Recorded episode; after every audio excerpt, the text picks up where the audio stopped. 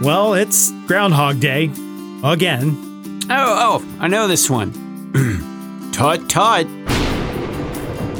Looks like storms. Like big storms.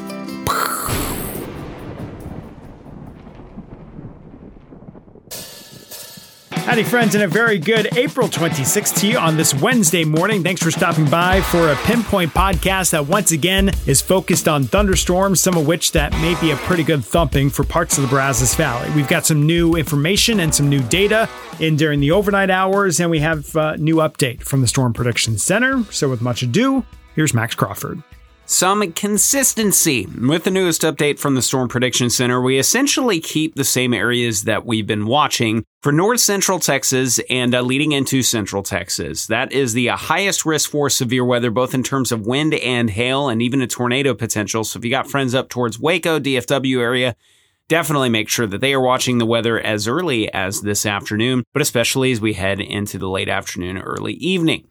Then we get into the evening hours, and that looks like when we are going to find our best chance for thunderstorms here in the Brazos Valley.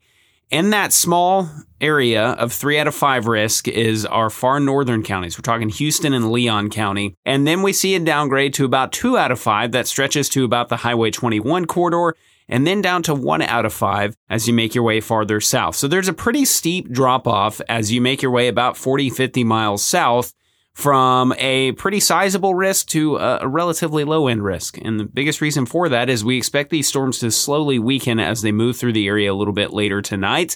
The primary threat, though, is still going to be strong wind. These storms could still push out at winds in excess of 50, maybe 60 miles per hour as we go throughout the evening time frame. And especially across our northern counties, can't rule out some hail falling with these thunderstorms as well. Quarter size or larger will be a possibility, but I think that is the exception to the rule. Again, these storms come through as early as about 8, 9 o'clock, as late as about 11 o'clock midnight, but we should begin to scoop things out of here by the time we get to the early morning hours on Thursday. The morning drive, especially across our southern counties, could be a little wet, though severe weather not expected, and then we'll slowly clear things out by mid morning or even a little bit earlier on Thursday. Yeah, so all of this is coming on the heels of Tuesday night, where we didn't have a lot of thunderstorm activity, but we did have some pretty decent hail makers. In fact, hail was covering the ground on the west side of Brenham in the nine o'clock hour Tuesday. So after that, and then what comes overnight, let's chill out for a second, right? And let's get back to that nicer side of spring. Once the rain moves out on Thursday, the day should be pretty comfortable. Drier air comes in. Temperatures are in the 70s. It's kind of a mildish, seasonable start to your Friday morning. And Friday's looking like a gem as well. Sunshine with temperatures that should be plenty comfortable. But then we get into Friday night and Saturday, and it's not the biggest, most impactful changes, but we do have more changes. And Max, that also means we have another chance for rain and a few thunderstorms. Cue the Debbie Downer sound. Yep, we got a chance for some rain and thunderstorms this weekend. Uh, we have continued to fiddle with timing as far as the best chance for rain this weekend. For a while, it looked like Friday afternoon, Friday evening. For a little bit, it looked like Friday night into Saturday morning. Well, as of this hour, that timing has continued to slow down, and we're talking more Saturday morning through the afternoon. Scattered showers and a couple thunderstorms have risen that rain chance to about 50%.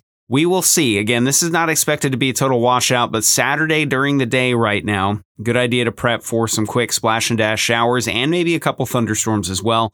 Right now, severe weather is not a huge concern, but uh, we will watch for some quick, strong winds, cloud to ground lightning, heavy rain, things like that. Promise you, we will be able to f- more fine tune that as we get a little bit closer, but right in the middle of the weekend, yep, could find a couple rounds of thunderstorms.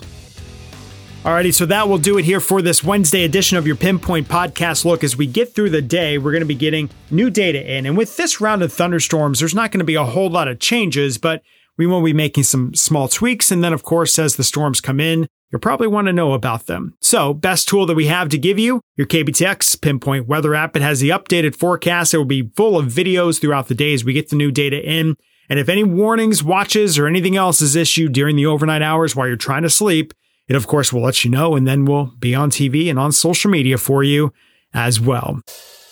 Until then, that'll wrap up this edition of the Pinpoint Podcast. We'll catch you back here bright and early and probably with a full pot of coffee for your Thursday morning edition. For Max Crawford, I'm Shel Winkley, and we'll catch you back here on the next one.